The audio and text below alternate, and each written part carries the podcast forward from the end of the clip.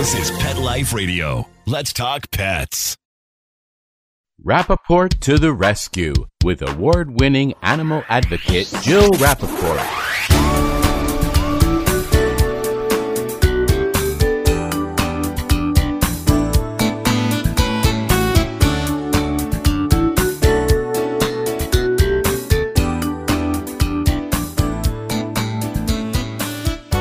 Welcome to Rappaport to the Rescue. I'm Jill Rappaport, and it is hard to believe that we are just a little over six months since I started this podcast with my dear friend Bill Berloni, who's joining me today. And I have to tell you, Bill, we have been so blessed. We have gotten unbelievable guests on this show. I pinch myself every show. And this morning, I not only woke up pinching myself, I was grabbing both arms. Today, we have the one and only Tina Fey. Bill, I can't even express how excited I am. For you to say that after having interviewed some of the biggest stars in the world, that that really is something. Well, you have a special connection to Tina. Absolutely. Yes, I do. Just like you, Jill, we're always looking for dogs for good homes. And I got a call from my friend, Rachel Dratch, asking me if I could help her find a dog for her friend Tina. And I texted back, sure, no problem. The next thing I knew, I had Tina Fey's phone number. Great number even, to have. Yeah. And what's even more unusual is that I called it and she picked up and went, Hello, Tina Fey here. so there has to be a certain level of trust when you get a celebrity's phone number like that. And it's all because of our love of animals. And she explained to me that her and her husband wanted to adopt a new little miniature poodle and asked if I would help. And I said, absolutely. And that's how our, our relationship started. And what I love about her, how she picks up the phone, hey, Tina here, she's so down to earth. I mean, she is what you see, not only incredibly talented, great sense of humor, but just so authentic. And that's what animal people are authentic. You can't be a fake around your dog. well, let the fun begin because when we come back, the one and only Tina Fey will be joining us. Stay tuned. Take a bite out of your competition.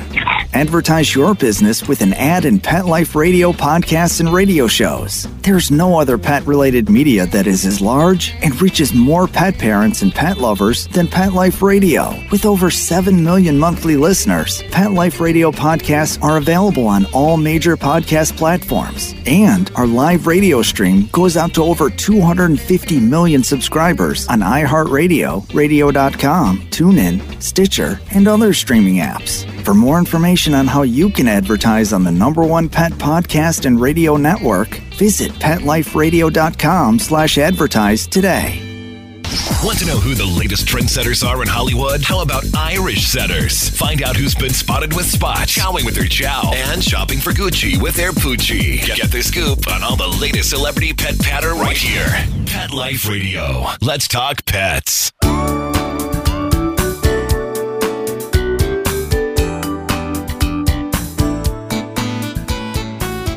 Welcome back to Rappaport to the Rescue. And did I mention how excited I am for our guest today? Tina Fey is not only an actor, comedian, writer, producer, and playwright. She is best known for her work, of course, on Saturday Night Live and for creating the series 30 Rock. I love that show. And Unbreakable Kimmy Schmidt.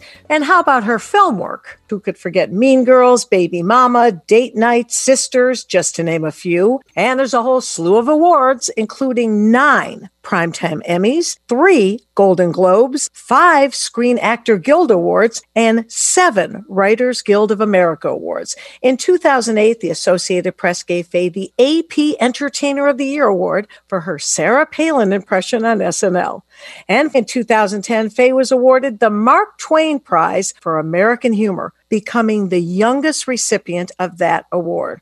But wait, if that's not enough, the great news on February 28th, she will be back on NBC. They're back. Tina Fey will be once again teaming up with Amy Poehler as co host of the 78th Golden Globe Awards, and they will be doing it by coastal. But what brings her the greatest joy? Her marriage to the equally talented Jeff Richmond and their two beautiful daughters, Alice and Penelope.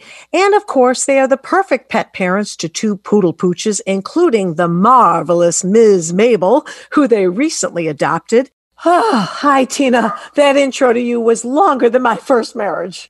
Oh, no, no. I have never read so many accomplishments. You are truly amazing. We are thrilled to have you here today. Very kind of you. Thank you. Tell me about how your love of animals began. Well, it's funny. I am a late breaking animal person because I'm allergic to cats and allergic to pretty much all dogs except poodles. And which I just knew from growing up that family friends we had that had a little toy poodle, that was the only dog that I could play with and not get sick. And I do have sort of a anaphylactic, not, well, I guess that's extreme, but an asthma kind of reaction to most dogs. And so I, we never grew up with any dogs. My husband grew up in the country in West Virginia and Ohio. And so he was a dog person, but in that the you know country way where you just go okay go outside guys. And so even when we got our first dog teddy who's he's out right now. He's on his walk. But um, he's having a walk. he's having his walk. But even when we got him it was a real adjustment for me and a real adjustment for jeff too because he wasn't used to how much kind of care a dog needs in the city. Nothing like those wee wee pads if they can't go out Yes. And it was a hard adjustment for both of us. I remember one day when Teddy was a puppy, also my younger daughter was too young. There was times where there both of them would just be pooping on the floor at the same time. And she was 17. No, she was a baby. and I remember at one point Jeff said to me, "You're frustrated with him now, but someday he's going to die and you'll be so sad." And I just left and I go, "That's the deal?" I'm mad for 15 years and then I'm incredibly sad. but we but we have found the middle ground now where I really do love that little guy and even in his failings I do feel he's really a part of our family. And then this past summer our younger daughter was turning 9 and she was just very aware that that our older daughter had received Teddy as a gift from Santa Claus. Oh, so now it's her turn. Right after Christmas. Yeah. And she is a, my daughter Penelope is a true, deep, from the moment of birth animal lover, every animal, every insect, every bird. And so that's when we thought, well, maybe we could try to find a, another rescue friend, knowing that we had to track down a rescue poodle. What brought you to Bill Berloni? And that's what brought us to Bill, who my friend Rachel Dratch had gotten help from and bill was so helpful and is cares about animals so much. And he pretty miraculously quickly helped us find mabel who is i know this is a podcast but i have mabel right here if you want to meet mabel. Oh i want to see her. Mabel's very cute. And i can tell our listeners oh my goodness she doesn't even look real Tina, she looks like a stuffed animal. Too bad. I feel so frustrated from our listeners because this is like a rust colored stuffed animal, the cutest thing you've ever seen. Oh my goodness. Bill, good work. We were talking about this earlier. On your mission to help Tina and Jeff and their family, you always have concerns when a dog or a puppy is given as a quote gift. Correct, correct. You know, we don't like when people just go out necessarily and buy a pet as a gift, but Tina and her husband Jeff and even their other daughter it was so planned out they knew exactly what they wanted and they helped me really find the right dog which is the right way to get any dog that's the best way. And Tina, you know, looking at your family now, obviously you and your husband, Jeff Richmond, incredibly busy, incredibly talented people. You've got a hundred jobs on any given day, but yet your first priority your two beautiful daughters and to be the proud pet parents to these wonderful dogs. Tell us yeah. about the commitment and what they bring to your lives. Well, I think like so many people during the pandemic, we realized we're home a lot and this would be an opportune time to take a new member of the family in. And so we have been able to be here for all four of the children in the family, so much more. That said, I have to give credit to in the city here, our dog walker, Gretchen Berger, is the greatest most loving dog walker of all time sometimes think that if she and Teddy, if it were legal for them to elope, I think they would maybe think about it. The dogs both go crazy with excitement when she comes to walk them. I always say the old cliche, who rescued who? And yes. they give us such joy and comfort, don't they? Yes. And again, I'm not a parent of two legged children, just four, yeah. but I know what my dogs do for me. Yes, both dogs have been a real calming influence, especially in this kind of dark and stressful time, to just be present and sit in a chair with them. And there have truly been times, I think, with every member of the family when they've been anxious about something. And I'll say, you know what, just go sit with Teddy and Mabel, just go sit and pet them, and, and it'll calm you down. And I think that has really been a blessing for all of us Does Mabel sleep with your daughter? Mabel does not yet sleep with Penelope. I think she has sort of a room that she sleeps independently. She's not created anymore. And she's, I would say, 90% good on I, I don't find any accident in the in the room in the morning. Still occasional failings. Mabel did something that Teddy never did. And that was that every once in a while, and I think we texted you, Bill, about this in the beginning, she would run up and jump onto a bed and pee, which was, we were like, oh no. Well, my dachshund does that too. Yeah. You know, though, actually, another really nice thing, that's what I was going to say about her coming to the family is that Teddy is eight and was kind of a, kind of an anxious little guy. And her presence has really warmed him up. They actually play with each other and they tussle and they it looks like they're making out on the floor and they roll around and that has really invigorated him he's i feel like a more energetic dog i always say that bill don't you agree like to bring a younger dog gives the older one vim and vigor as long as it's the opposite sex. And that was the first thing I said to Tina. Otherwise, they'd be competitors. But now, you know, Tina got him a great little girlfriend. Yeah, we do think that Mabel might be the alpha. Like she might she might be the boss of him, but they're getting along well. Also, he used to be a really picky eater and turn his nose up at things, but now that he knows he might lose it, he eats well. Yeah, and he's got a young chick girlfriend. Not bad, huh? Yeah. That's pretty great. And the fact that you rescued this time, Tina, you adopted this dog, that is yeah. such an important message for everyone listening to this. It's what my whole life and this show is all about. You know, giving a second chance, a new life to an animal waiting so desperately in cages across the country. How has that affected your life and what has that taught your daughters? Well, hopefully it's yeah, it's taught them to think of others human or animal and to think about who's in need over what you want and maybe the instant gratification that you want and instead of going you know to a pet store and choosing by color just trying to find a someone who really needs a home. And the nice thing too is that since mabel came into our lives two other friends have been inspired to adopt so that's been nice to see. And you know, I always say this all the time you never feel lonely. And this last year, especially, and even now into the new year, boy, do they give us comfort, right? Yes. Also, you know, my kids are nine and 15 now, and they don't always want me to hug them but but mabel and teddy will let me hug them see that's great that's you, you can give your love that way you know we mentioned your husband jeff jeff richmond i loved reading about the two of you and considering valentine's day was just here you guys are about to celebrate i believe june 3rd your 20th anniversary I think you're right. I had to remind you. Maybe that's not a good thing. But it's 20. Yeah, that's right. That's true. What is the secret? I don't know. I mean, I think people talk about what their love language is, you know, and I think our love language is kind of working together and helping each other in the workplace and around the house. You know, Jeff does a lot of cooking for the family. Our morning routine, I get up and walk these dogs while he makes coffee. Each is a selfless act in its own way. I just think, I don't know. I think we are together almost all the time, even before this pandemic. Yeah, you work together on so many projects. Jeff is a huge talent in his own right. Yeah, Jeff's super talented. Here's where he's actually scoring. He's got some scoring to do for some TV shows that we're working on. Yeah, I don't know. I don't know what the secret is. I know that the sort of fussier things like jewelry or flowers or perfume on Valentine's Day, like that doesn't mean anything to me. And that's not really how we operate. So I don't know. What keeps the sizzle? I mean, a lot of people didn't even make it through COVID. And here you're getting ready to celebrate 20 years. Together. Yeah, quarantine is a real test of whether you guys are people are functioning as a unit. And it's not to say that there aren't. I also think we're good about letting each other have time if we need it, you know, to be like, okay, I'm going to go, I'm going to go watch a movie of my own, tonight, especially during quarantine. We've gotten to the place where it's like, okay, all four of us are going to go do something else separately after dinner. And that's fine because we've been together for 300 days. but who's counting? Meanwhile, you know, everything I've read and watching the two of you, I think the sense of humor.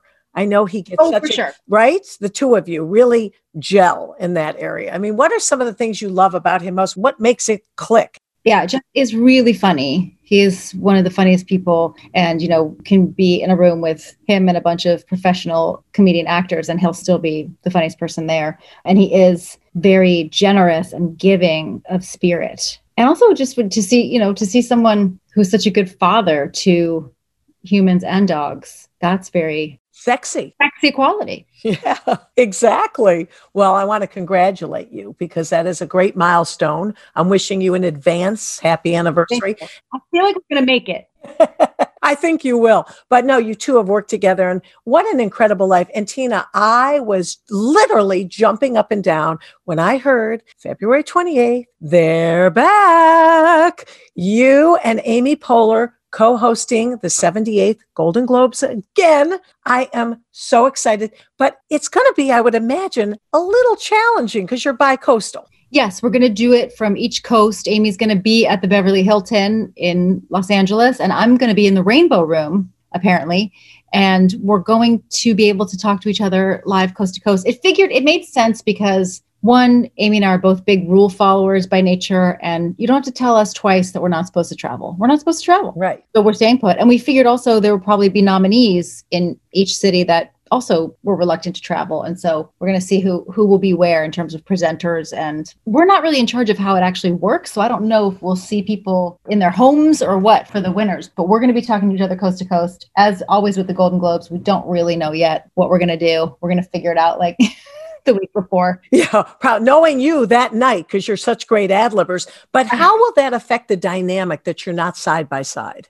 Yeah, we'll see. Obviously, it's it's really fun when we're together, and it's really fun. I think a big we were talking about like what makes the Globes fun is all those people in the room together, and you're sort of like, oh look, you know, Brad Pitt is talking to Mrs. Maisel or whoever. The mix of TV and film, and and the idea of like maybe it's a little sloppier than other shows. We can promise that we will still be very sloppy. That we can bring.